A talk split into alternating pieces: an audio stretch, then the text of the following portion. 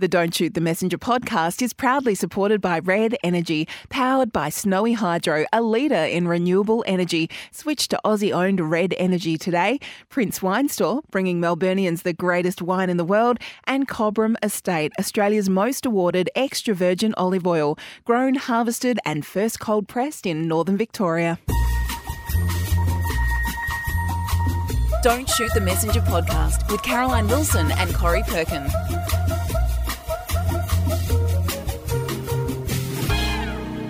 Welcome, everybody, to episode 281 of Don't Shoot the Messenger. It's spring in Melbourne. The finals are upon us. Spring is not upon us today to time code this conversation. It's pouring with rain outside. Corrie and I are off to a very smart spring lunch and we're going to be wearing winter clothes. Hello, Corrie. oh, Caro, the the spring dress was there saying, "Please take me to the NGV Women's Association lunch. Please, please, can I go?" And I said to the dress, 12 degrees, not a chance. Stay at home. So look at me. I'm dressed in total business suit and coat. What a boring look it is. You look, you're It'll be a looking very lunch. schmicko. I'm clearly at looking at me going home to change. It's um the the National Gallery is a beautiful spot for the spring lunch, and it's where you see lots of floral floral fl- frocks. But not today. But Miss Jane is in the spirit brought in some beautiful daffodils. We must thank Red Energy, powered by Snowy Hydro, a leader in renewable energy. Switch to Aussie owned Red Energy today. Thank you for all your support, Red Energy. And of course, Prince Wine Store, bringing Melbourne's greatest wine, Melburnians the greatest wine in the world, and the wonderful Cobram Estate. Corrie's recipe looks like a cracker today, the premium Australian extra virgin olive oil that is contributing to all our recipes. Corrie, we've got a bit of homework to do. First of all, can I kick off with an apology? Oh, A few weeks ago. it's ago, unexpected. I didn't think you'd done anything wrong the last. well, I, I. I panned the ABC's Bay of Fires when I after watching the first two episodes. We um, it's with Marta Dusseldorp. It's got an unbelievable Australian cast, including one of my favourite Australian actors, Pamela Rabe, local Melbourne actor, and it had it. it Came off a great premise, but it didn't know what it was. Was it funny? Was it a drama? It was brutal. It was murderous. Involved the Russian underworld. It involved a lot of death, and yet it was trying to be funny. But somehow, as the series has gone on, it's morphed into something absolutely gripping and So really enjoyable. You've stuck with it. I've stuck with it. I missed the, it finished on Sunday night, and I haven't watched the last episode, but I will. And I just want to say sorry, Bay of Fires. I gave you a chance, and you're a lot better than I originally said. Corrie, we also have a save the date. We are doing a live podcast at Crown Melbourne in the Metropol precinct. Very important. The Metropol precinct. Look that up. It's pretty easy to find. We're doing it in two weeks' time on Tuesday, the 19th of September. We have a special guest, Deborah Conway, author of a new book that I am about to review. And we can also tell everyone, so remember that one? That's Tuesday, the 19th of September at Crown, 9am in the Metropol Precinct. Special guest. We might even have a song or two. Miss Jane, looking forward to seeing you there as well. Um, and then on Thursday, November 16, Corrie, we're doing a big live podcast at Red Energy in Richmond. Tickets are on sale soon. That's going to be a big day at Red Energy's HQ. Apparently, they've got a great area. Yeah, well, they've got a slide, a slide from one floor to the other. But pardon Oh, the pun, they? Caro, but it's going to be electric. uh, Well, if anybody has been to our end of year or indeed our Mother's Day events that we have, be there or be square. It's just such a fun time, isn't it, Caro? All the potties come together. We have a glass of wine or champagne or mineral water, in, in my case at the moment. And we have a great time. And I'm so excited to be going to Red Energy's headquarters in Richmond. We've got a lot to discuss today, Corrie. We've had a lot of um, private correspondence. Jane Labine is one of our favourites. Couldn't believe I enjoyed Asteroid City. She thought it was dreadful. She agreed see- with everything else. I did see that in the mailbag. Um, but Jane, you know, that's why this is a great world. We all disagree. I went with Anna from the op shop. We both loved it. I must say, when you were describing it last week, did you see that I was looking more and more quizzically at you? It's a crazy film, but it's beautiful. It's actually beautiful. Yeah. And the redemption. It looks lovely on the shorts. I, yeah, it's. We loved it, but you know, I can. I, not everybody loved it. The reviews were mixed. So, um, and Corrie, do you have any correspondence? I do on uh, our Instagram account, which is Don't Shoot Pod. Hey Jules one eight seven says I've started listening to Tom Lake by Ann Patchett. It's read by Meryl Streep. It's fabulous. That was the book, of course, that I so famously declared last week to be my novel, best novel of 2023 so far. I have to preface it by saying so far. Um, there was a bit of uh, there was a bit of feedback on that, and also a bit of love in the room for Panda, my dog, who a couple of people said, "What dog is it? Is he?" And somebody jumped in and said, I think Panda is a she, which she most certainly is. What breed is that gorgeous doggy? says Angelique. She is a Bordoodle. And there's more Border Collie than Poodle, which is why she rounds up the grandchildren. But it was lovely to have Panda in the studio last week, making a mess of your coat, um, Caro. And Georgina French via email um, says that she's writing from Paris as she celebrates her 40th birthday. She has she's with her two children, her husband, her two children miraculously are still asleep at 7:30 a.m. So she's listening to our dulcet tones with a cup of tea while her husband runs down to the bakery to buy warm baguettes and croissants. Not a bad start to the day. Oh, yes, Georgina, we wish we were there with you. And Georgina continues, I'm listening to you talk about the MCC and work of the late, great John Cain, who made it possible for women to be part of this wonderful club. I work for the MCC at Lords in London as a lawyer. Oh, and my father, Peter French. Carol, you and I remember Peter French. oh, he's a yeah, wonderful Oh, man. legend of Ve- long football time, and- long and the time MCC, yeah. veteran of the MCC Yeah. executive. Um, and he was a football. He was with one of the amateur. Wasn't he president of one of the amateur clubs? Anyway, I'll think about that. Um, anyway, I used to work for the MCC in Melbourne, so we have strong links to the clubs. My mum now plays bridge with my aunts, who Caro and Corrie both know, and I hope one day she might play a game for the MCC, as Caro did recently. And she said maybe against Marylebone during the next Ashes series down under. Anyway, thank you always for your wonderful and intelligent conversations. I adore the podcast. It's a slice of home. I shall toast you all with a goblet of provincial rosé in the sun later today. Well, in fact, Provençal even rosé, which is Oh, what did I say? Provincial. Sorry. Sorry, I know, know what you mean. Um, it's pale and beautiful, and you enjoy that, Georgina, that's such a lovely. If anybody does have any um, little notes that they'd like to send us, please do. Feedback at don'tshootpod.com.au. We love hearing from you wherever you are in the world. And also, just on that topic, Tim Pay One via Instagram said, I'm listening while I'm on the ferry from Dubrovnik to Bari. Oh, Wouldn't that half be your nice? luck. Half your luck. And, so um, there you go. And uh, our friend Sally Howe's been in touch. He, he enjoyed our conversation on the subject of gay footballers. And he also um, mentioned that she did Sorrow and Bliss last year for her book club and really was looking forward to our take on it and enjoyed that too. So thank you to all the correspondents, Corrie. It's been, we've got to talk about the voice, I think, this week. Um, even though it's apparently dividing Australia, which is just the most terrible, terrible indictment, I think, for some reason, I feel, on our country.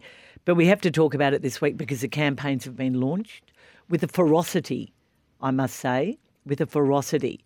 Um, um, we're going to talk about Neil Mitchell later, but I just want to say he said something very strange on Monday. He said, This, yes, yes, yes. The more I'm hearing yes, I just feel like voting no. Oh, dear. And I'm thinking, oh no, Neil, I don't really think. That's anyway, not the reason to vote. To vote. Look, it's um, isn't it complex, and it's just so sad that it's actually become a, a party politic kind of thing with point scoring between the two leaders. But it, uh, it, it's clearly, clearly become, you know, a, an issue divided by two different ideologies, which is terrible. I mean, I, I know I'm not. I don't think I suffer from cultural cringe, but I am concerned. I, I do feel sad at the way I think Australia is going to be regarded internationally if we don't do this very simple thing. I'm getting very tired of people who are muddying the waters and talking about the Uluru Statement from the heart. Well, it's only meant to be one page. Well, now it's 15 pages. And what about it? No, no, just read it. Yeah, that's right. And It's very simple. And also, can I just, Just say, read it. Caro, on the Sorrento Writers Festival Instagram account, we do have Thomas Mayo reciting it from beginning to end. I think it goes for about a minute and a bit. So um, just have a listen to that. I think the most in- two interesting things on the weekend, Caro, opposition leader Peter Dutton added confusion, or I felt it's confusion to this debate, by declaring that if he becomes PM, he will instruct a referendum that includes acknowledgement of First Nations people in the Constitution, but will not didn't want- enshrine it will not enshrine a voice to Parliament. So But I thought he didn't want a referendum because it was too costly. That was one of the reasons. Well, it, the inconsistency is so weird, but um, but it it really um, my first instinct was, um, I mean, Peter Dutton says that constitutional recognition is the right thing to do. So good on him for that, and previous Liberal leaders like Tony Abbott and Scott Morrison tried to get that moving as well. So good on them. But um, the Indigenous leaders have said to Peter Dutton, number one, the expense. Number two, it's like you're putting off something. Why you? They, they refer to it as kicking the can down the road. If I was a First Nations person who whose people, eminent people, lawyers and community leaders, had all sat down and crafted the Uluru Statement from the Heart, and if my people had worked with governments over decades on the voice idea, I would feel like saying to Peter Dutton, I, I- mean, I feel like Peter Dutton is saying to me, here's a piece of cake, but you can't stay at the party. Like, it's just, it's just, um, it's, it's not what they want. It's not what they're asking for. So Peter Dutton is kind of inferring this is this is the way we should go, but it, he hasn't consulted Indigenous folk on this, or not that I know of. well, he's come he's, out and he's said it. consulted the no. The no, he's not. Yeah, the no Look, people. it, the the big. Sorry, I um, take that back. There was there was a the the no vote got on the front foot very quickly when the news broke that John Farnham had allowed his anthem, The Voice, to lead the Yes campaign commercials, which are incredibly moving. And That was I- my second thing on the weekend. Wasn't that amazing? I thought it was, but I thought the no people very cleverly, quickly turned this into a backlash against top end of town, rock stars, high profile sport, because of course the AFL and the NRL have taken strong positions on the voice, as have I think all the AFL clubs have, and I'm pretty sure the NRL clubs have. And the, and the and the opening line, "You're the voice, try and understand it," which was pretty clever of the No campaign to zero in on that too. Yes, yep. So, so the backlash was quick. It was suddenly they knew this was going to be a game changer. Who nobody dislikes John Farnham. Everybody. I mean, I, don't, I can't think. of Nobody dislikes him. He's just one of those people. And this voice, this song has become a secondary Australian anthem, and it's about resurrection. Not only did the song resurrect John Farnham's career. Well, let's have a bit of a listen, Miss Jane.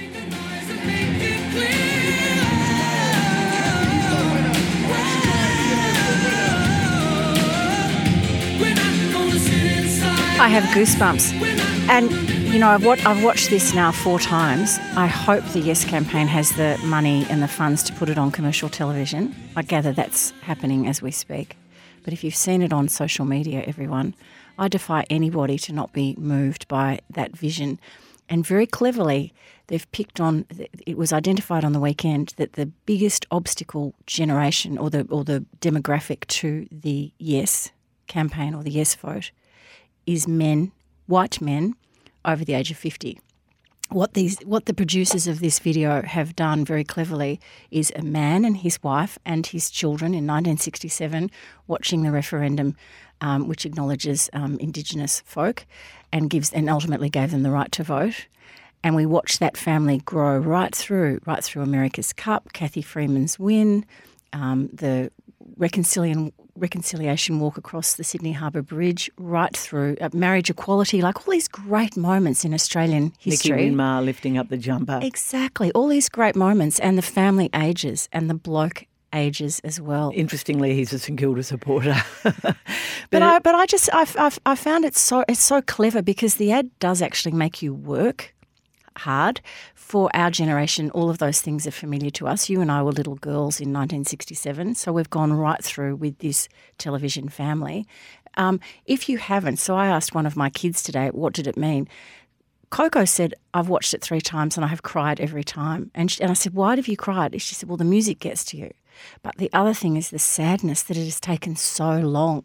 So young people in Australia are wondering, What's the problem here? Well, my, yeah, my family have had a, a similar response. It's interesting. Um, tho- all those moments, certainly the America's Cup, which was just a, a just a America's Cup was um, a, a win from the cloud, something no one had ever done, and it happened off the back of an impossible margin of you know Australia two had lost three races. They needed to win four in a row to win. They had no hope, and they won. So is that symbolic? I don't know. Well, we but- punched above our weight, I guess. Yes, and the, the Cathy Freeman and Nicky Winmar moments were both moments, and I've talked about this in previous weeks, where you felt they were game changing moments for black and white Australia.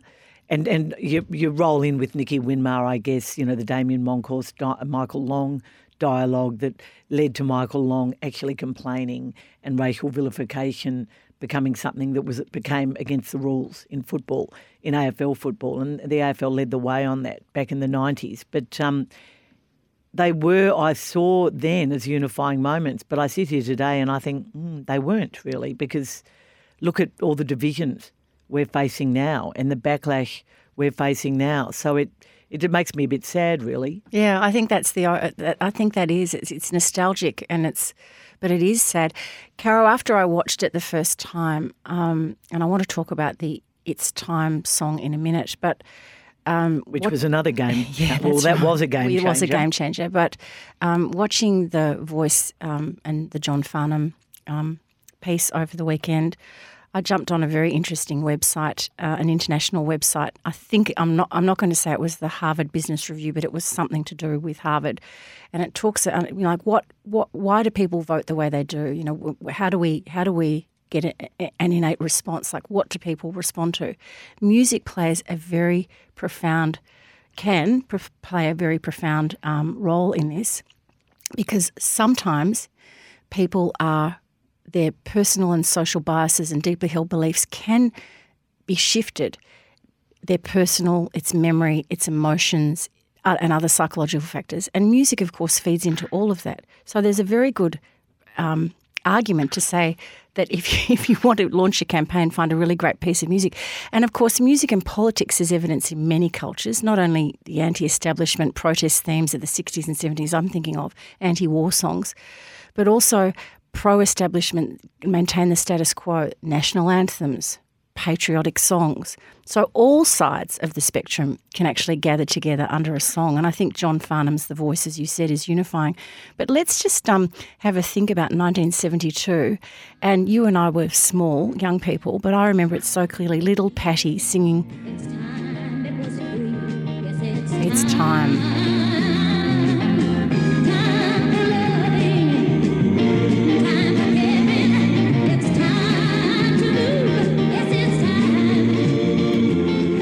Caro, when I was trying to find this clip for Miss Jane, I, I actually you, I, I saw the video. when they're all standing in front No, of. well, no. this was in the in that um, in the Hordern Pavilion. They recorded it and and they showed it on the night of Gough's the launch of Gough Whitlam's 1972 campaign. But they recorded that, pre-recorded it, and so the footage is of the recording. And Patty um, Patricia Amphlett is standing at the front, looking amazing, singing this song, um, has tears in her eyes. It's incredibly moving. And then you look around the crowd, all those 1970s um, heroes: Jimmy Hannan, Bobby Limb, yeah. Jack Thompson, a, a young, incredibly spunky Jack Thompson, I have to say. Barry Crocker.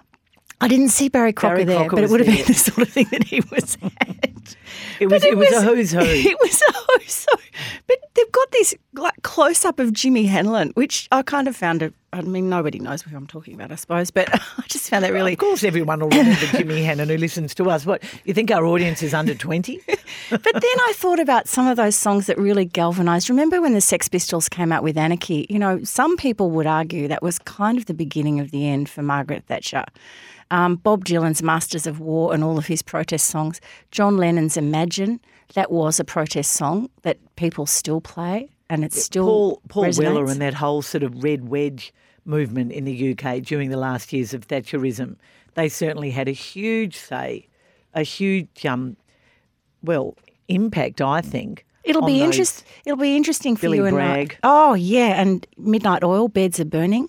Uh, you know, just, it'll be really interesting. I think, Caro, in maybe you know a few weeks' time, a couple of months or years, to look back and just say, was that weekend when the John Farnham, the voice, when the when John Farnham and the Wheatley family representing Glenn, the late Glenn Wheatley, when they all agreed to give their song to this um, Yes campaign, was that a turning point? Well, well, I think they when, when they agreed to do it, Corrie, things were looking like it, this was going to get up easily. And what has happened in the time since they agreed is that it has not been the case. So Paul Kelly, as we know, has also written a song. We'll have a quick listen to that in a moment with our friend and a great podcast friend, Rebecca Barnard, singing backup vocals. Bizarre. Well, I don't know if you saw the Jacinta Price tweet. Is it still called Twitter? No, it's called X now, X. Miss Jane. She said it was his most soulless song, or she described it as soulless. And I just thought, Senator Jacinta Price, that was a weird response. I mean, you might not like, you might be voting no, but I don't think it's a soulless song at all. Let's play it, Miss Jane. If not us and who, we may never get another chance like this again. If not us, then who? If not now, then when? Well, Caro, it's uh, it's one to keep um, talking about and watching. I want to go on to footy now because the football finals, the AFL football finals, kick off this week. AFLW launched last week, and I was very interested to read in the Age on the weekend, or Monday actually, um, the Age report top fifty AFL influencers. Now, Yes. I imagine because you were part of the judging panel, that's why you were not in the fifty, or did I miss your headshot? No, there? no, no. It was um. Yeah, 'Cause you should have been. Can I just say you should No, no. been? You couldn't vote for anyone who worked at the paper, and so Kane Cornes and I. You'd be my number one, darling. Well, I'm. I thanks, Corrie. I'm not sure that that's not quite right, but thank you. Interestingly, it was the the, the nuance of this list, and it, you're right. It was the last names came out.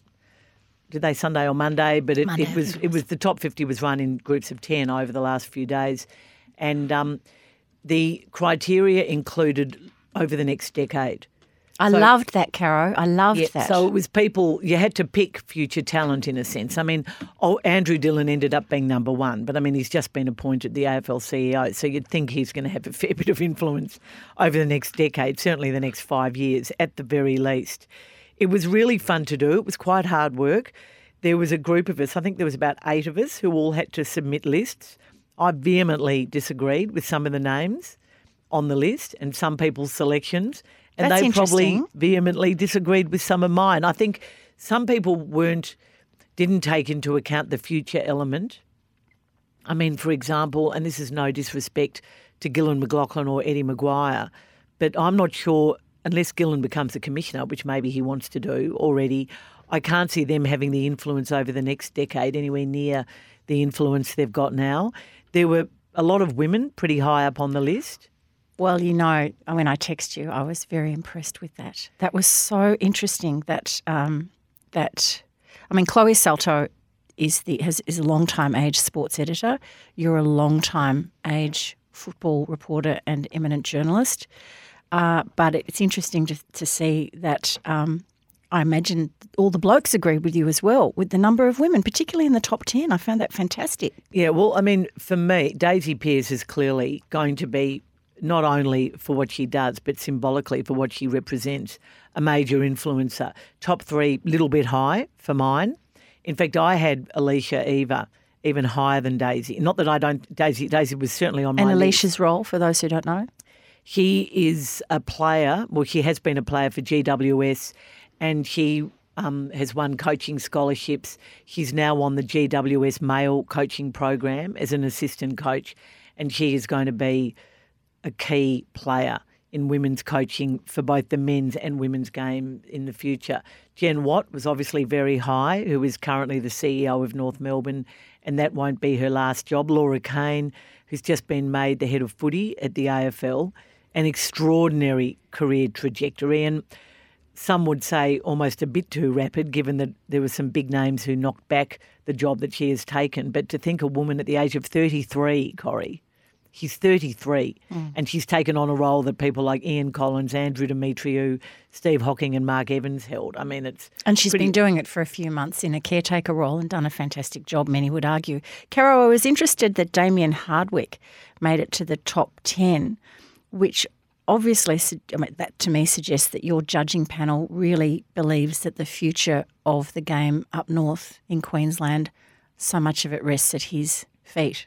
I think that's true. He, we all, we each submitted a group of a top twenty. So um, I've got a, a Damien. Was Damien Hardwick on my top twenty? I can't remember. I think he don't might have been, but he was probably low. No, you wouldn't know because they added up all the votes. Yes, I know. Dare I say, no one's voting is shown And here. people people disagreed with Brendan Gale being higher than Craig Kelly, but I see Brendan Gale's future as um, CEO of Tasmania, which I think at this stage it's most likely he will do as extremely important to the future of the game. So that's an interesting one. There and Kylie Rodgers, the AFL commercial boss, she has every intention of sticking around in the game for a long time. So she's another one. And it was interesting with um, with the players that you chose for the top ten. Darcy Moore, Yeah, well, he's um, someone who's taken a key interest in the union side of football, and I think when Patrick Dangerfield steps down, I think he's one of the ones likely to take over as president of the AFL Players Association. interesting. And I think he's going to be a game changer for the AFL. He's sort of, we saw on Anzac Day when he made that wonderful speech after Collingwood beat Melbourne that he's a thinking man's footballer, comes from He- an unbelievable lo- pedigree. Well, he comes from you know, and and son of Peter Moore, who was a great hero of yours and mine back in the day. But um, I think I- yours and mine, Corrie. I know I had a I think huge you crush. like, yeah, I I did have like. a, I did have a crush on him, but um, I still do because he was he used to play golf at where I play golf. Oh, I mean, he still does, and I don't. Um, but uh, Caro, with Darcy Moore, I read in on the weekends a profile on him or somewhere. I can't remember Yeah, where Greg I read Baum it. wrote it in the Yeah, Age. and, and he's he loves reading books. So can I just say to parents who wonder whether they what the importance of reading reading to your children, if your children read and they grow up as teenagers and they read and as adults and they love book books, they can speak so well in public because they have the facility of language to fall back on. Yep, it's interesting. I reckon that's it? a real tie in. It's interesting. Um, there- look, Paul Marsh has identified some very impressive people um, on his board of the Players Association, and obviously there are quite a few women on there now. And I, I talked about this on Footy Classified, but there is a bit of a divide between the men and the women at the moment because they're going for this collective bargaining agreement as a joint project, and there is a frustration that the men are saying, look, just accept this deal. This is a really good deal. You're not going to get any better than this. And the women are wanting more games and therefore more money. And I'm not taking sides, but it is, there's a bit of a divide at the moment. And let's hope Gillon McLachlan on his way out and Andrew Dillon on his way in and Paul Marsh, the union boss, fix this. Yeah, well, you had Paul Marsh in your top ten as well. Yeah, I mean the age did. Yeah, well, he's. Um, I don't think he's going anywhere anytime soon. I And don't just- think so. And just finally on your list at number six, Nick Daicos. Yeah, well, he's going to be a star, and he's going to be a star for the next 15 years. And who knows what he'll do after that. But speaking of eloquent young men, I mean, he is just extraordinary. It was really interesting going to the All Australian function last week, which was also the most valuable player function, listening to some of these players talk. I mean, even, to, you know, Toby Greene, who to think he would be All Australian captain five years ago, extraordinary. And yet there he was speaking in a not so eloquent but very funny way about that as well and self deprecating. Can I just send a shout out to the AFL for Friday night's AFLW season launch at Icon Park? Ladies, I went and represented. Well, Jane. there was also an unbelievable game in Sydney where the Swans had their first ever Yes. AFLW win over the old rival, GWS. The coach, who's been through a lot, uh, Mick Stanier, made an extraordinary comment about GWS, had a complete crack at them and said they've underachieved and they've been the most disappointing club and they've gone through all these coaches and very, I don't think John Longmire would have done that. But anyway, Well, Miss Jane, I'm glad you were flying the podcast flag at the footy. Was. there were I good was. numbers there, weren't there? There was and Icon Park. Look, I just just wanted to say, like, if you have young kids, especially the girls, like the atmosphere and the vibe. Apart from the fact the AFL threw on some free drinks and food. Oh, now we're getting to it It was such the nub a of it. really heartwarming family event, and they did such a great job. And Oh, that's yeah, great, the Jane. stands were full. And I just think if you're, you know, wanting to dip your toe into a bit of AFL, but not wanting to do the big boys finals thing at this time of year, get along to the AFLW. It was a great start. Good numbers. I mean, the Sydney game, um, five and a half thousand turned up. Most games were pretty exciting, pretty tight. Tigers had a good win over Brisbane, which was a bit of a surprise to me. And there were, you know, there were some reasonable scores kicked. So very good start, Corrie. Is it time for a drink yet? Oh, I think so.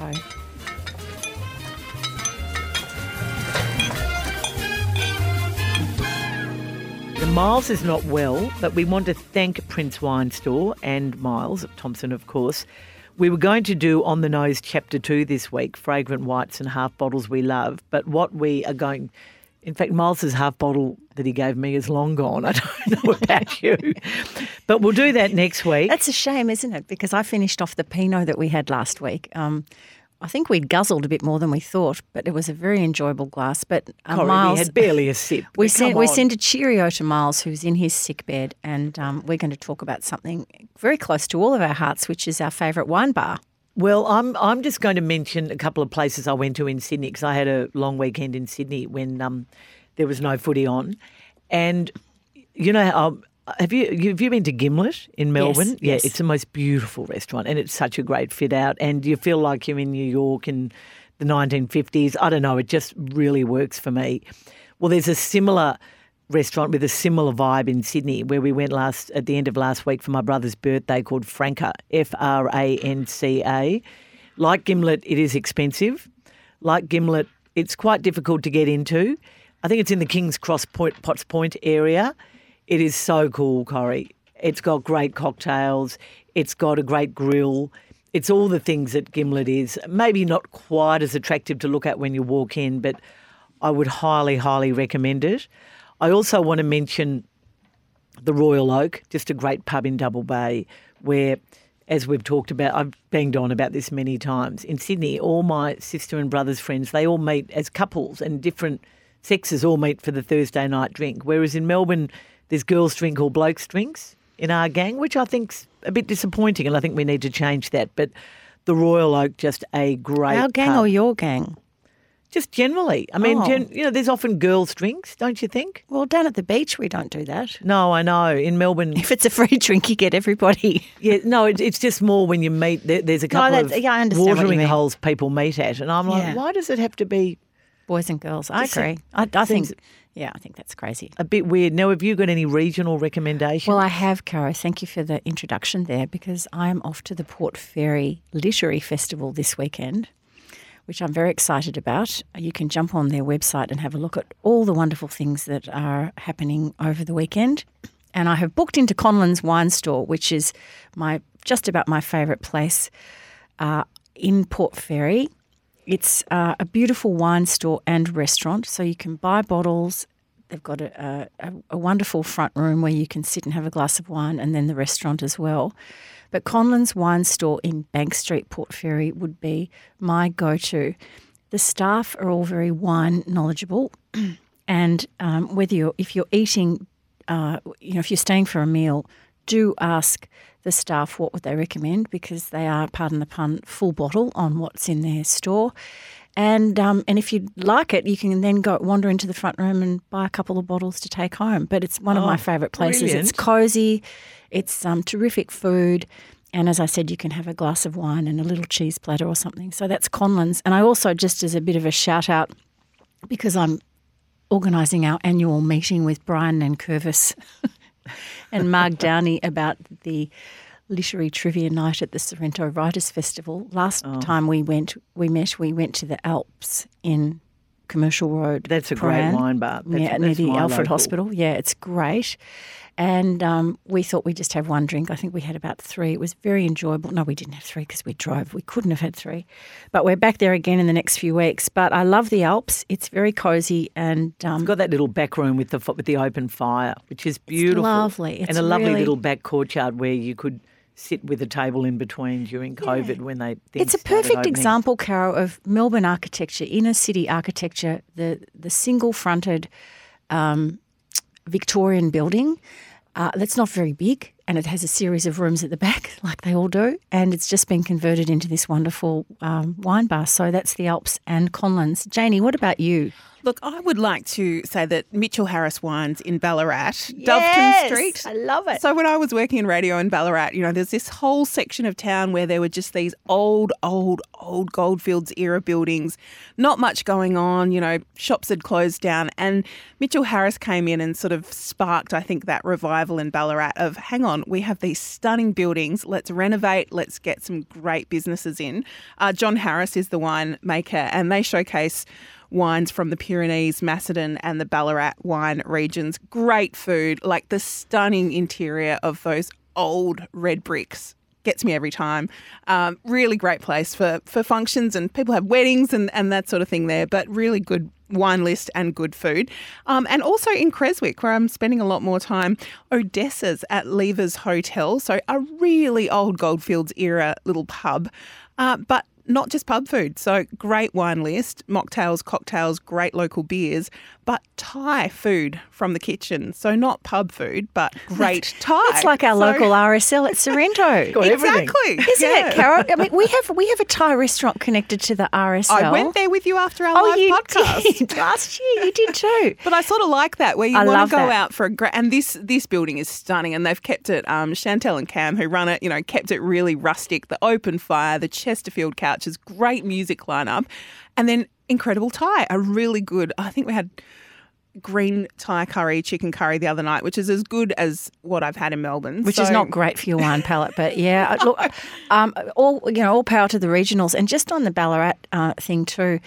Uh, Francesca and Charlie, with their friends, will often because they can walk everywhere. They'll Mm. just they'll just walk out for drinks, get the babysitter in, and they meet their friends, and they go from from wine bar to wine bar because, as you said, there are so many wonderful places in And Ballarat. then you don't have to drive home. The one place you do have to drive home from, which is probably my current favourite in Melbourne, is Gerald's, which is in Carlton North. It is just the most beautiful wine bar, and they really only take walk-ins unless there's a special booking.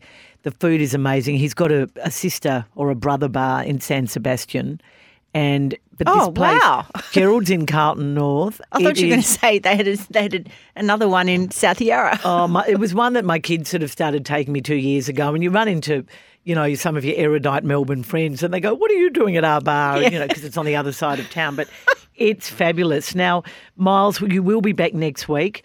Of course, the best wines can be had at Prince Wine Store or go next door to Bellota's and go next door to Prince when you're at Bellota's, that wonderful restaurant, and you can pick some wines to actually drink while you're there. But um, Prince Wine Store is your friend. Remember, the promo code is MESS. And the listener discount, if you put that promo code in, is 10%. They also deliver Australia wide. Corrie, we're going to move on now to BSF for Red Energy. We are, and you are kicking us off with a book, Caro. The Book of Life by Deborah Conway. Um, quite late in the book, you find out um, the deeply personal reasons as to why Deb has called it the Book of Life.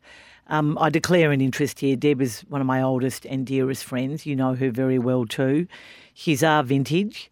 Um, he wrote this book, a memoir, a compelling, compelling, incredibly honest memoir during COVID because, like many artists, he really struggled with not being able to perform. He found some brilliant ways to perf- to perform, I might add.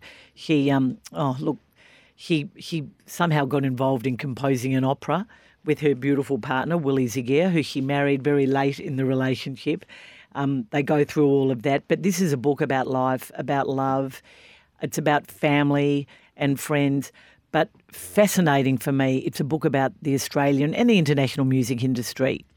Deb, as we know, has endured some incredible highs in her career. He is incredibly self deprecating and honest about the lows.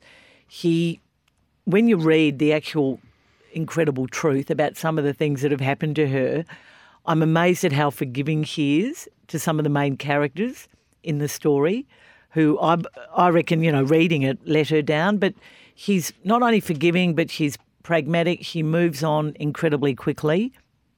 He's made so many friends, lost a few, but not very many in terms of friendships. Certainly lost a few to mortality, which he writes about beautifully. But the, Deb was always a great writer. I've known her since um, we were both at school. I think we met when we were just starting senior school. We went to different schools, but we met at a slumber party and fell in love with each other as friends very straight away, really. And um, she was always a beautiful writer. We fell in love over the popcorn. There's the episode title, Jane. um, did I say popcorn? No, I did. But there's a line in this book that Deb hasn't written, and it's actually a line written by her partner Willie, who Deb's had um, a lot of you know relationships and has gone out with some beautiful men. And there was a long time, there was an early time in our relationship when I wondered um, if she was going to be one of those people for whom the grass was always greener because she's so beautiful and so attractive, and people just fall in love with her. And then I realised when she met Willie that she'd been that was the one. That was the one she'd been looking for. and they have three beautiful daughters who are all also incredibly musically talented. She um she goes through the, that relationship and others. She does a bit of kissing and telling, not as much as you know. You could tell if you were telling knowing, but she's yeah, she's pretty honest. I mean, she's very honest. I mean, some someone in Sydney who in Sydney she has a lot of friends, and she's going to be performing an unbelievable, well, a, a musical really with Willie, which is based on the Book of Life, and that's going to be launched in early October in Melbourne, but um at um, Fairfax Theatre, I think. But um, she some people have said to me when I was in Sydney, I hear it's really raunchy. I mean, there's certainly sex and drugs and rock and roll, but there's also a purity about this book, and she's done it in a really clever way. It's not completely in, um, it, it's not completely linear. Chrono- chronological. yeah. So, but every chapter um, is accompanied by one of her songs. And one thing, she's obviously really well known as a singer and a performer, and she's, you know, she's been the musical director of the Queensland Arts Festival. But she's a great songwriter as well. She's a Cara. great Her songwriter. lyrics are always so fabulous. She's a beautiful writer, and she's a beautiful writer, as it turns out as well. But there's a line by Willie, Willie Zygier, Deb's husband, which was I just this really struck me. He writes the forward to the book. When our careers started, musicians were cultural heroes. Now, as we hurtle towards old age, we find that the popular musician is less a cultural fixture, less influential, but closer to the core truth of what we do. Workers in song, curators of air. Isn't that a brilliant It um, is. paragraph? It and is. it's very, very true. And he, he writes with such affection and love for Deb, and she writes so well about him. He writes, she's brutally honest about some of her relationships, including a pretty traumatic chapter about her father, Carl. But look, this is just a great read. It is a great read, and I know I'm biased. In fact, I write a comment on the cover because, um, you know, the publisher said, Was I interested? And I said, Of course I was. I've actually read it twice now. I read it very quickly because I had a bit of a deadline to do a very quick review. And I've read it again, and I very rarely do that. And um, it's funny reading a book about someone you know really well because um, You hear their voice, don't you? Yes, and you remember the, the, the events, you know, particularly international events where we were together briefly in LA or the years Are I you in? lived Are in you in the book? Are you mentioned? Oh yes, just fleetingly in different parts. Yes, very very much so. But um, I wasn't a major influence on her career. So there are others who, I mean, her her comments about um, Paul Kelly and Michael Gudinski and oh, the list goes on and on and on. I mean, she also ran the Shir Madness Festival, this incredible Jewish festival, which she did off the smell of an oily rag. And you know what it's like launching a festival. Um, she did it purely on a volunteer basis, and she did it twice. It was a triumph. He's um, run Broad, which was a series of musical performances, which, again, he did it without pretty much any financial backing and got some of Melbourne's greatest female artists over three different, three or four, three or four brilliant, brilliant um, uh, tours. And he and he also revolutionised ways of selling records because they were all being ripped off so badly by the music industry. She invented her own version of Tupperware parties. No, well, she did. She came to the bookshop a few years ago, she and Willie, and they sang four or five songs, and then they sold the CD to the group who were there. So they So- notched up some sales. They had a little salon, and it was a very happy night for all. So it was very inventive. She's she's very courageous. She She's, ba- um, and she backs herself. But to put on a festival like that without being paid, without any guarantee that you're not going to go under, all the fears and all the trauma and all the nights when you wake up at three o'clock in the morning with imposter syndrome, Deb's always backed herself. She's believed in her work and believed in the work of others, and it wins through. I think you'll really enjoy it, Corrie. We're going to interview Deb, of course, in a couple of weeks at Crown. But um, so don't forget to come and see us, everybody. Um, Deb a- Conway will be our guest on Tuesday, the 19th of September at 9 a.m. And One we'll of- have a of the- couple of books to give away too. Oh, we do. And one of the one more fascinating one bit I also really enjoyed was her very honest approach to what it's like when you're a performer and you're aging. Because you know, when Deb was young, she was also a model, and um, when we shared a house together, she was involved in that very raunchy ad when her bare bum was shown on billboards around Melbourne. Get yours into bluegrass, a jeans ad, and um, you know, she did she- very. Her beauty was very much, and she's still beautiful. I mean, she has. She doesn't dye her hair. She doesn't wear much makeup. She works out at the gym. Never had any work. You know, she's a pretty extraordinary looking woman. She's bloody lucky.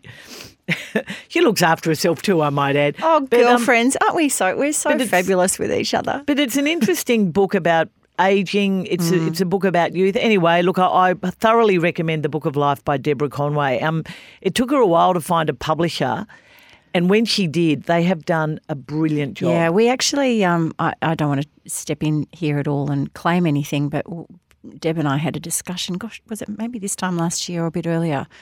I went to see to her lovely home that she shares with Willie and the girls, and um, we had a chat about the book. I can't remember whether she'd been knocked back by somebody or she hadn't um, heard, but um, my feeling was that Allen and Unwin were the absolute great publishers for her. It was a perfect match.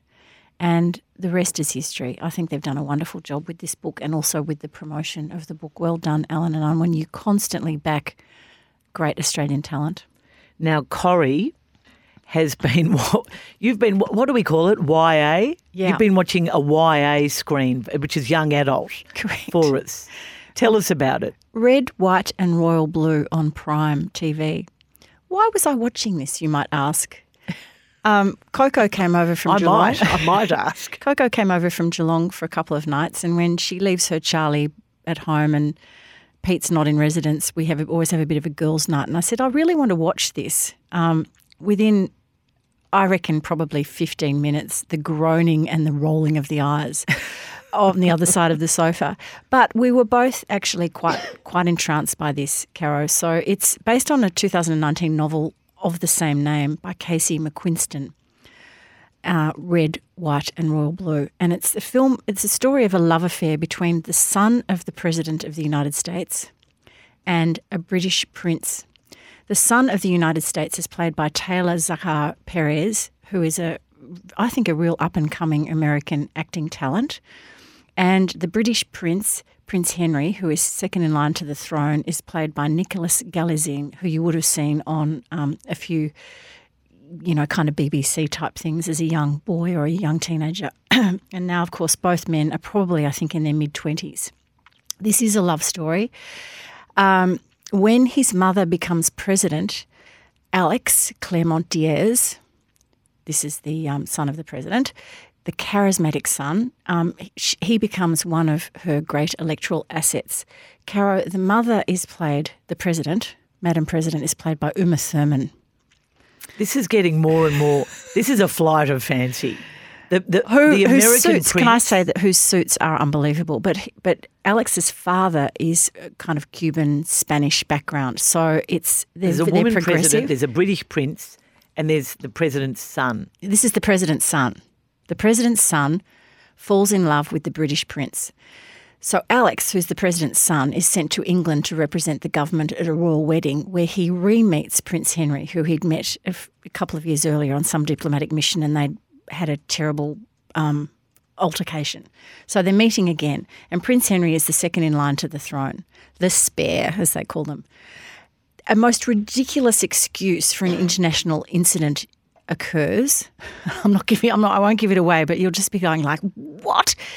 And in the name of damage control, both governments, the US government and the British government, realise they have a potential PR catastrophe on their hands. So they arrange a number of series, a series of cheesy photo opportunities between the president's son and the prince, who are not getting on at all.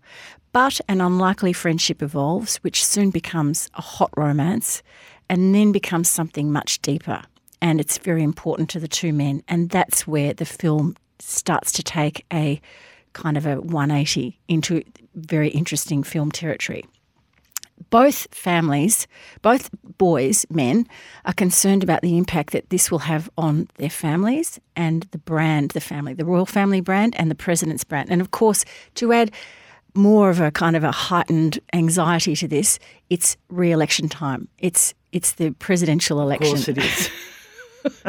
So, will Alex's coming out affect his mother's campaign?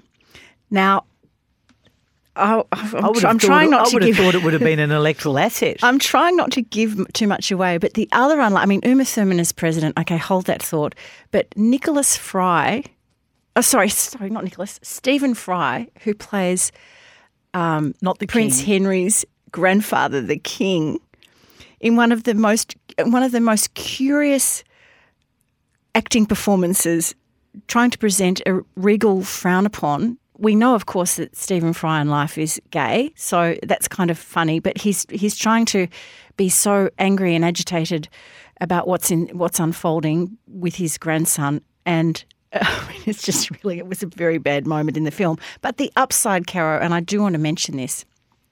This film has been pitched, I thought, at millennials. Coco said it was more like Gen Z. And this film, which is a romance, will find its audience. It tackles important ethical issues I felt that swirl around the 21st century newsroom, you know, the public's right to know and the privacy of high profile people. And you and I have talked a lot about that, in particular in relation to Prince Harry and Meghan. There's also the thought of is America ready to embrace a gay relationship in the White House? Indeed, is Britain ready to embrace a gay relationship in the royal family?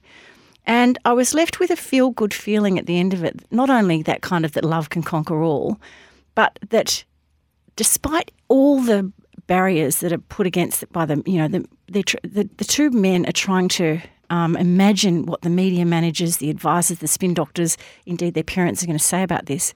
But they stick with their gut instinct and they have a belief that both their um, countries, their people, the British and the American public, will embrace this because it's a love, you know, it's a relationship.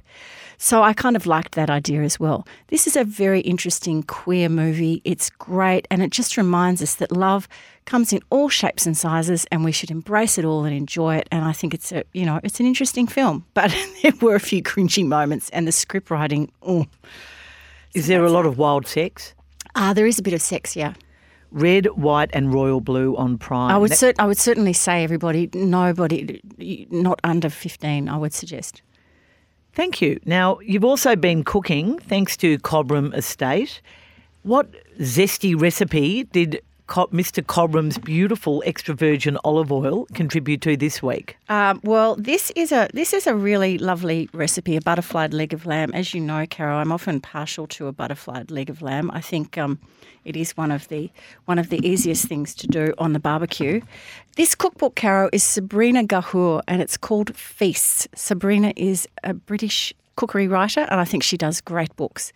And as you can see, I'm holding this up to the microphone. It looked it looks beautiful in this photo. It looked just as wonderful in real life um, we had our history club weekend a couple of weekends ago, as you know. I was hosting, the topic was Constantinople, so I pulled this out of the Middle Eastern cookbook and I've passed it off as a Turkish recipe in honour of Constantinople.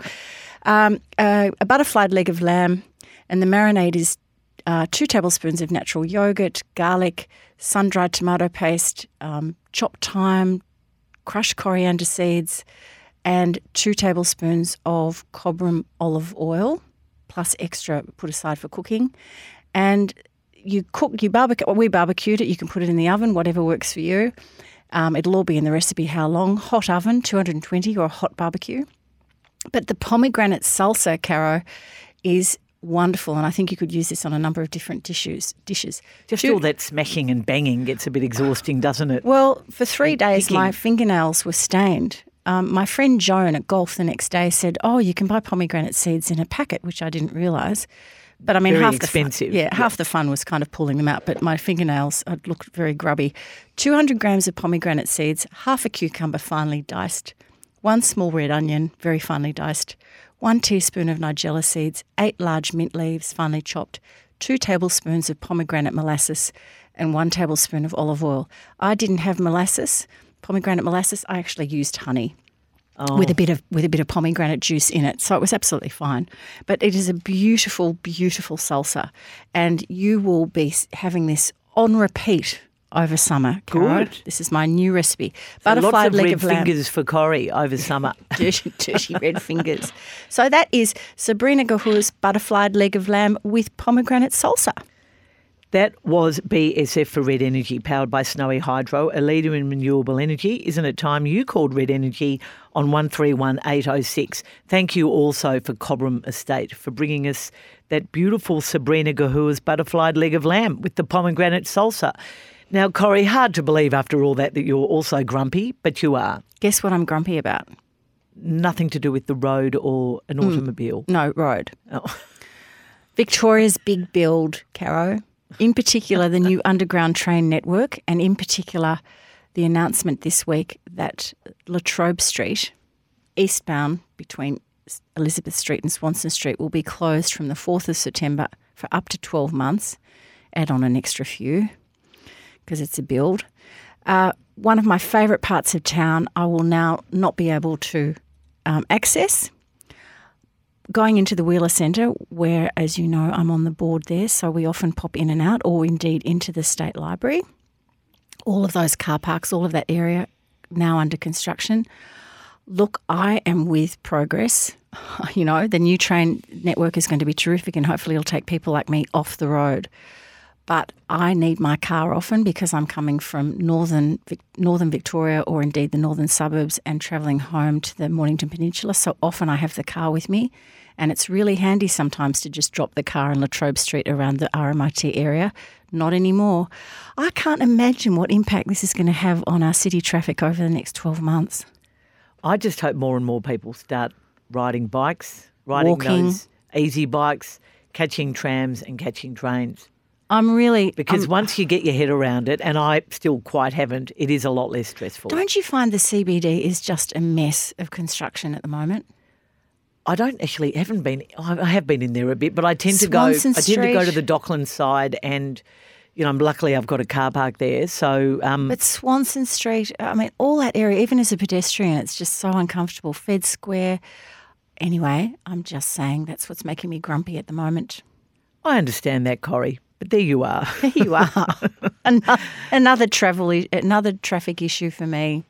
Now, which two radio announcements last week? This is six quick questions for Red Energy, by the way. Which two radio announcements last week, upon reflection, came as no surprise? Neil Mitchell leaving 3AW Mornings after 33 years, and Virginia Trioli quitting ABC Radio here in Melbourne, the breakfast program.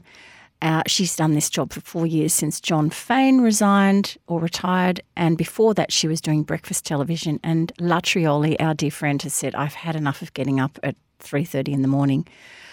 If you think about it, neither of those announcements are a surprise. Some people might say Virginia's was, but those Well, the, her ratings had been pretty. The ABC's ratings have been dreadful, well, haven't they? we also know that she's had some personal dramas. Yep. Her husband um, has been unwell over the Christmas period. She took extended leave at that time, and she's just assessed her life priorities. Good on her, and decided um, no. Neil Mitchell, of course, has been working 12, 14, 16 hour days since I first met him in 1979 when he was my first chief of staff, who famously said to me in week one, um, catch a tram to Kew. You can meet a photographer there. We're doing a picture story. And I just said to him, as a girl from Sandy and Hampton, where's Q? Okay, settle down on Neil because you know he's my amazing fact. I'm not saying anything more.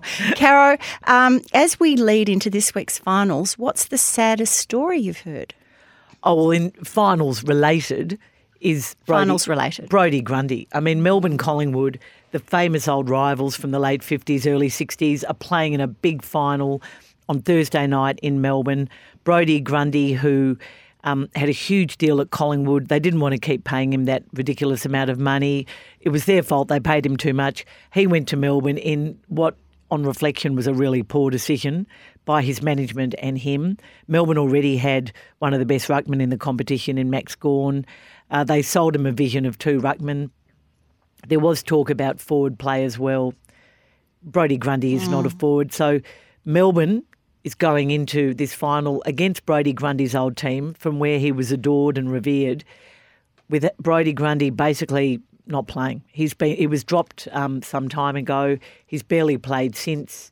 He, um, you know, Oh, it's really he's been playing for Casey in the reserves. I know, and I was thinking of mental health issues the other day when I read that story. and now Casey are out, so he'll and it's very unlikely he'll play again. So look, it, it's one of it's a real cautionary tale, and just extraordinary to think that Melbourne are playing Collingwood, and there's no Brodie Grundy. He's openly courting other clubs. Players from Collingwood are talking about the fact that Melbourne didn't revere him. It's all very strange.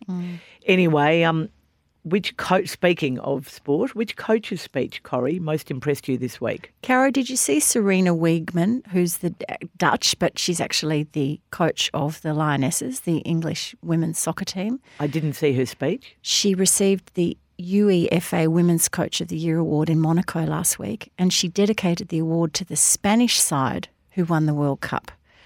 And she said, because of the controversy that we've talked about, the Luis Rubiales's kiss of Jenni Hermoso and so on, she, she said, We all know the issues around the Spanish team, and it really hurts me as a coach, as a mother of two daughters, as a wife, and as a human being.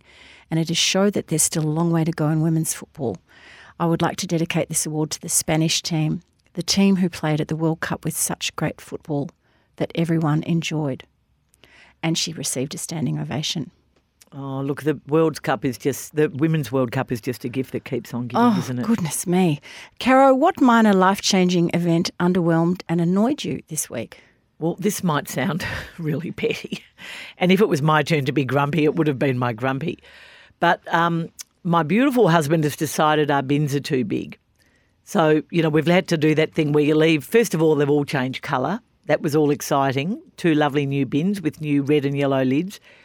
But now we've decided they're too big. We have to go to smaller bins. Because you've downsized as because a family home. we've downsized, which we actually did some time ago, and I like big bins, but no, we, okay, he's right. We need smaller bins. So you leave your bins outside, and you hope against hope that someone will, will eventually replace it. Well, the recycle bin's been replaced. The normal bin hasn't, so it's been sitting out there for a week. Really annoying because you've got to always take your rubbish out into the street. Doubly annoying is our new mini recycle bin arrived. It's filthy. It's, oh, it's disgusting. It's covered in red clay or something. Like I would have thought, if you downsize a bin, you'd get a new bin, wouldn't you? Mm. Or the, and Brenda goes, "Oh no, they're probably just recycling them." I'm like, "This is a dirty rubbish bin." I mean, I know it gets dirty over the years, but it's coming into my nice clean garage, and I'm not happy. I thought that was pretty slack by the council. so take that, Corrie. Which new fashion trend will you not be embracing?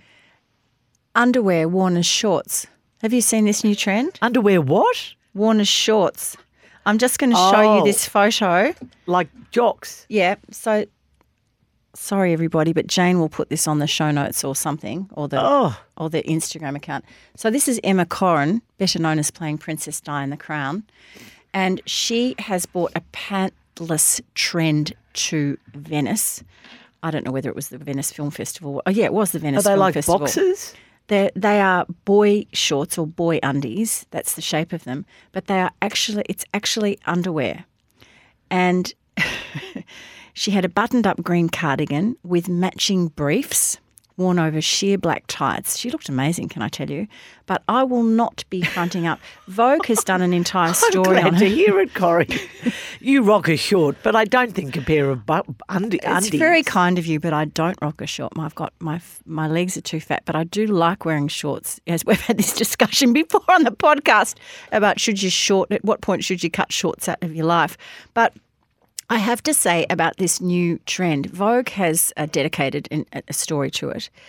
And Emma looks great. She's got great legs, the sheer tights, the tan brogues, it all really rocks. But I'm a bit concerned about underwear becoming outerwear. Anyway, just me. Oh, yeah, and there's a bit of um. There's one of our. We have a really cool wardrobe girl. They're all pretty cool at Channel Nine, but one of them always often wears, you know, like a, um, what's it called, a chemise, a you know, top with the shoestring straps, like a chemise. Yeah, chemise. over a t-shirt with some cool jeans or a skirt. She always looks fantastic. But that underwear over overwear look is also pretty in, isn't oh, it? just yeah, it's We'll be really seeing in. undies over skirt. Oh, well, not over skirt. I think if anybody's thinking of wearing underwear as outerwear, just kind of think twice. Make sure you get all the detail right and make sure that you feel comfortable in it because you've got to carry it off with a certain um, style and attitude, I think. Not looking, I won't be wearing it to the NGV Women's Association lunch today, Caro, I can tell you that. I would strongly recommend you don't. my undies are staying, my undies are staying inside my pants. Um, what is this week's amazing fact? Well, I'm going to talk about Neil Mitchell because it has been an extraordinary career and he has played such a key role, really, in both of our careers, too. So, although there are times I vehemently disagree with Neil, I so admire what he's achieved. I mean, he took over the morning show on 3AW in 1990. So, the, what's that? That's 33 years. And for most of that time, he has been number one. He's been a massive influence. He's won a Graham Perkin Award. He's won many. He's won Walkleys. He's won many Melbourne Press Club awards. He's got an Order of Australia. He went to 3AW, I think, in 1987. He replaced. He stood in for Derryn Hinch sometimes. He started off in Drive, very quickly went to after about three years went to um, mornings. So look, the announcement of his retirement, as you say, it was not a surprise. In fact, there's been stories written and written and written, and you'll wonder whether they've. I mean, he is insistent that it's his own decision, but there have been, um, you know, there had been articles about the fact that will he or won't he, and you wonder who was driving those stories. But look, to the very end, you know, he has been one of the hardest working. Always saw himself as a journalist one of the hardest working people I have ever, ever met. And I worked with him for a time. So he first came in, I first became aware of him when he was sports editor of The Age and brought you in as a woman football writer, which we've talked about many times. But it's not often mentioned that Neil ran that unbelievable sports department with some of the most brilliant journos Mike Coward, Trevor Grant, Mike Sheehan was there, Geoff Slattery, Richard Yallop, Richard Yallop. Andrew Rule, Unbelievable. And, and then you, of course, came Peg in. McMahon. So he made a Pete, Peter McFarlane. He made a um, well, I, I suppose it was a groundbreaking decision to bring you in, and had a it had a profound effect on both our careers because you then played a big part in me the following year becoming a footy writer at the Herald. So there was that. Then when I went and lived overseas for a few years, I came back from London, and Neil was editor of the Herald. And he brought me back to be tennis and golf writer, something I wasn't really brilliant at, particularly not at golf. But um, I then stayed at the Herald for quite a few years and honed my craft under various editors, including Geoff Slattery, who was just a brilliant sports editor. But um, so Neil was there. Then he went to radio, I think a year after I got back from overseas. And then when I came into 3AW, um, I probably thought, because I'd had a very quick trajectory onto afternoon radio, I probably thought I knew everything. Didn't always take Neil's advice, which was not a good idea. But over the years, we've done a lot of radio together, and I'm just, although as I say, there are times I I didn't agree with his comments the other day about the voice, and I often don't. I mean, he's a populist. He's done some brilliant interviews over the years. He's broken some very big stories. I mean, I remember when he broke the story about Ford um, closing down their Australian operation completely. I mean, that was just such a momentous event. But, you know, other bigger, more impactful human stories as well. He's got all the big interviews, and um, Melbourne will be very different without Neil Mitchell. I think he's gone out at the right time, but I think he deserves an enormous gong for what he's achieved. I'd love to see Neil having a weekly column. I think he is a lovely writer and he still has a lot to say, and he's certainly changed the agenda on many issues over the 30 years. Tom Elliott's got big shoes to fill there, and um, well, he'll be doing a podcast, Neil. That's one thing he'll be doing. That's good. And maybe we could have him on here as one of our guests soon, Caro. We could, Corrie. That'd be great, actually. So it's sort of an amazing fact that someone would last that long. I mean, not only did he start on air every day at eight thirty, he was always in at about five, five thirty, and he didn't go home at midday when he came off air. He then stayed and worked for at least two or three more hours, and heaven knows what he did it when he got home as well. So extraordinary, extraordinary career. I think we should talk more about that when we talk about Neil. But I just want to say he was one of the um, one of the people, few people who I think should have been editor of the Age, and it was very sad that he was not. Good comment. Now that's um that's all we've got time for today. What a Corrie? big show. I'm exhausted. I'm going off to a wine bar now. No, I'm going off to lunch. You are, but you've got a With the meeting in between. So just get going, please. Thank you, everyone. Thanks, to, of course, to our wonderful sponsors, Red Energy, Prince Wine Store, and Cobram Estate.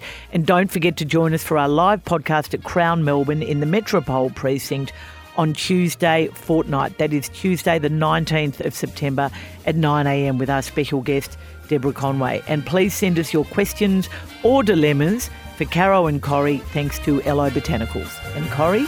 Don't shoot the messenger.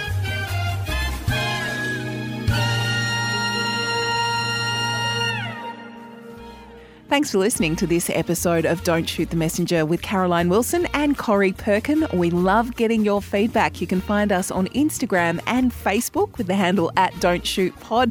And you can send us an email anytime to feedback at don'tshootpod.com.au. Of course, you can rate and review the show wherever you listen to your podcasts or you can tell a friend about Don't Shoot the Messenger. That is the easiest way to help us spread the word and support the podcast. Thanks also to our fantastic sponsors. Red Energy, powered by Snowy Hydro, a leader in renewable energy. Switch to Aussie owned Red Energy today. Prince Wine Store, bringing Melburnians the greatest wines in the world. And Cobram Estate, Australia's most awarded extra virgin olive oil, grown, harvested, and first cold pressed in northern Victoria.